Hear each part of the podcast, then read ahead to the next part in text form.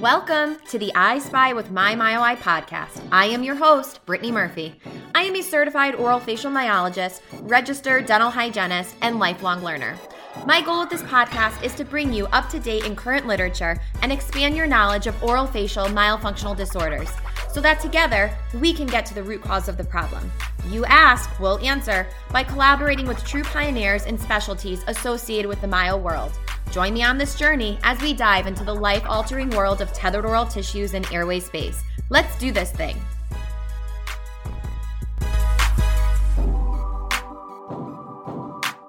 Disclaimer all content expressed on this podcast are the views and opinions of the speakers and is for informational purposes only. You should not rely on this information as a substitute for, nor does it replace, professional medical advice, diagnosis, or treatment. Because every person is so unique, you should always consult with your specialized healthcare professional.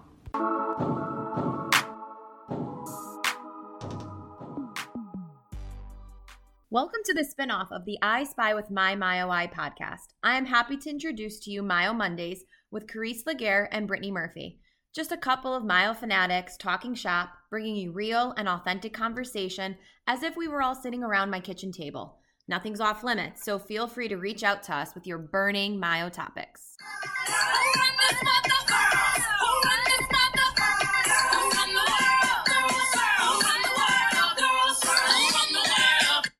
Yay, another episode with us, Myo Monday. It's super early in the morning. I feel like we keep doing these earlier and earlier, but there's no better way to start my day than seeing you, Carice. Oh, that's so sweet. I heard you.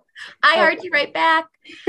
so we um it came we came with the idea to talk about um something that is kind of talked about a lot, I feel like in the myo community, that myofunctional therapy is not a cookbook recipe, right? And I'm not saying anybody's right, wrong, indifferent if they do follow a cookbook recipe, but in my opinion, and I think I can say for Carice as well, we truly, truly believe that myo should not be a cookbook type of thing. It needs to be an individualized type of program. Absolutely, especially if we're walking around calling ourselves therapists, right? So if you're going to be a therapist, you have to be able to individually work with different people who are going to present differently because we're all different. Like no two people are really going to present exactly the same and with the same dysfunction. So mm-hmm. if you're going to be a therapist, you have to be able to custom, you know, treat anything that kind of comes through your door as right. that professional. And I think too, like we see this a lot in our Team Myo course. Like when we get to the exercises week, right? Like we give them a lot of exercises and we almost can see like the dread, like, oh my God, we have to go through all these exercises with all of these patients. Like, no, absolutely not. You always, always, always want to go back to that initial evaluation. What did you find? What are your goals? What are you working towards? And then what tools do you have from your exercises and other things that you learned that can help you reach those goals? What might work for me for a lip exercise might not work for you for a lip exercise, right? And that's why it's just so important to know why you're giving an exercise. Like we don't just want to throw exercises at people. There always needs to be an objective. Absolutely. Because if it was that simple as just doing exercises, why not just go to YouTube? There's enough videos with exercises out there, right? Mewing is a whole thing in and of itself. you could just do some exercises and just call it a day, right? But honestly, there's everything on YouTube. So I expect myofunctional therapy to be on YouTube too. If I wanted to Google and try to find out how to repair my roof, I can find about at least 100 if not more videos where there's roofers telling me what i could do to fix my roof but the problem with that is is that well, one, I live in Florida. So if there's like a hurricane, I am SOL. but that's the thing is that if you're going to do something major, like repairing a roof, like trying to repair your health, you, you want to be able to know that you are confident that it is mm-hmm. actually a solid repair. Yeah. And I think to your point, Carice, how you liken um, myofunctional therapy to personal training you can go to the gym and do your own thing. But if you are doing all the exercises wrong with poor technique and poor form, you're not going to get the most out of it. And your mouth muscles are the exact same way. You might and that's why this is something I always, always, always tell my patients because sometimes I feel like they don't want to reach out to me. They feel like they're going to ask me a stupid question. And I'm like, look, first of all, there's no such thing as stupid questions because if there were, I literally ask them all day long. Two, it is it is very important that you are confident that you are practicing the exercise correctly because if not, we're not making progress in that week. So that means we're probably going to repeat the same week again. It, it, it doesn't work to rush through any type of exercises and it, it doesn't help to be performing an exercise wrong and maybe compensating or engaging other muscles that we're really not trying to work on at that time. Yes, I don't know if it's just me or if you have the same experience, but sometimes the kids and typically little boys will like go through an exercise so fast. I'm like, you don't have to do it fast, you have to do it well. There's yeah. a difference. yep. Oh gosh, if you could, if I should get one of those little staple buttons that is like slow down. I want you to do it turtle slow, turtle slow. Let's do it together now.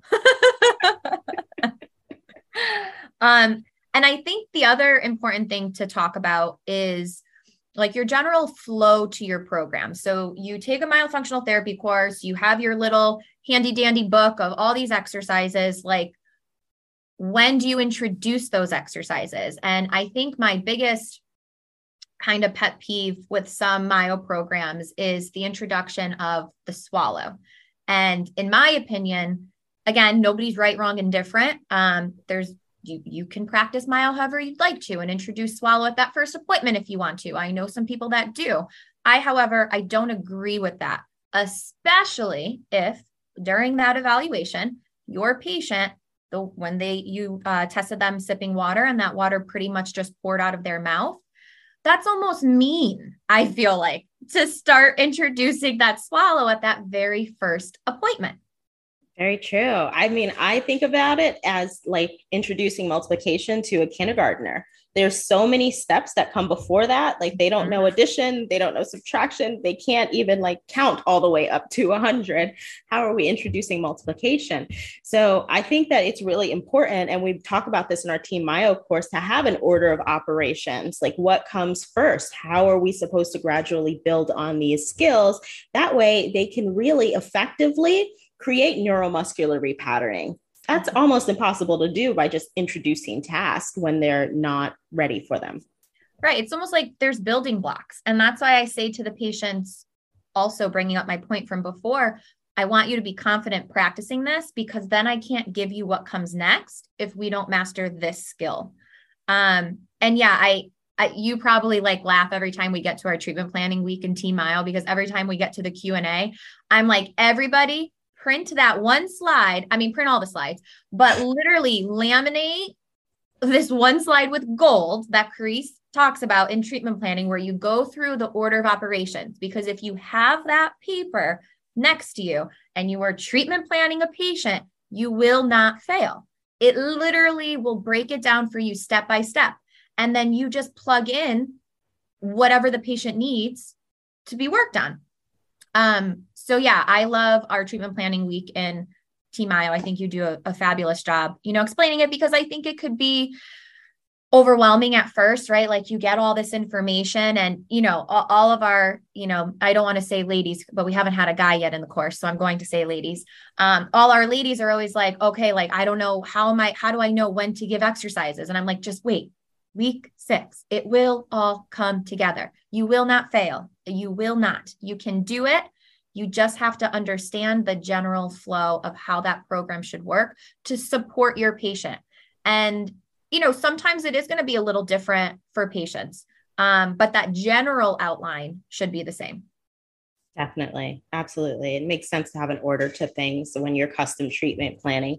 But I do think that there is like a few type of select situations where maybe a cookbook or a less personalized program would make sense. Like if you're working in a public health environment and you're really trying to see as many, like the volume of patients that you're seeing does not allow you to have the time to individually treatment plan. And you've just got to mm-hmm. assign some exercises because some help is better than no help.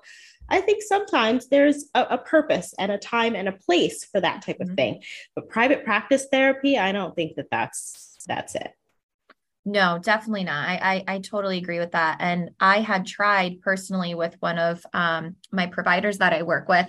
We made, I want to say there were like eight kids in it, and um, they were able to afford doing a group class, which again we had to follow some kind of cookbook program because other I can't be saying, okay, you do this, you do this, you do that. That's basically indiv- individualized treatment in this group setting, and that's not what it was for. So anyway, so we started it and it was a struggle because who's tongue tied? Who's not tongue tied?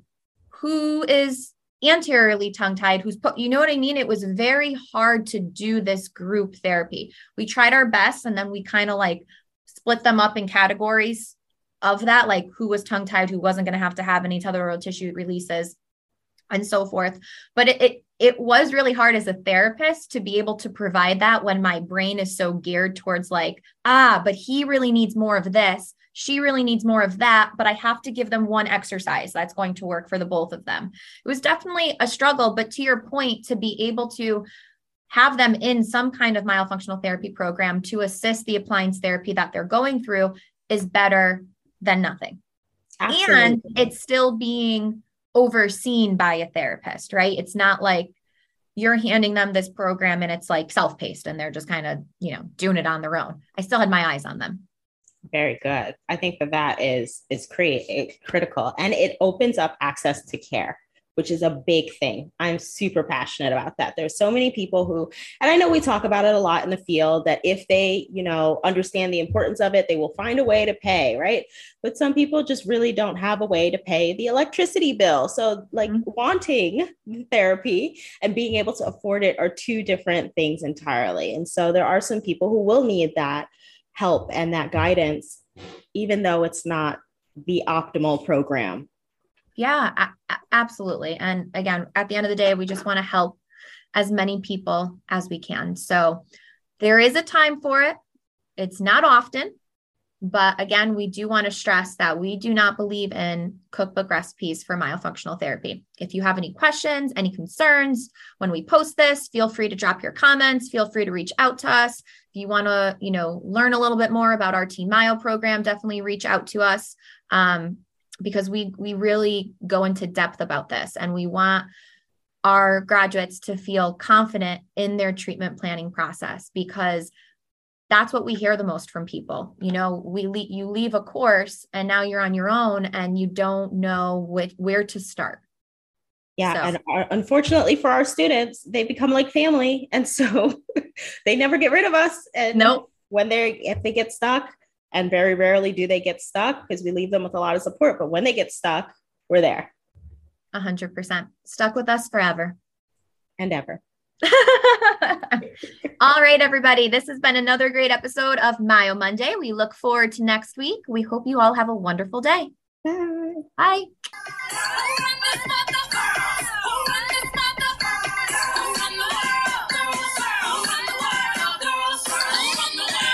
Thank you for listening to today's episode of I Spy with My MyoEye.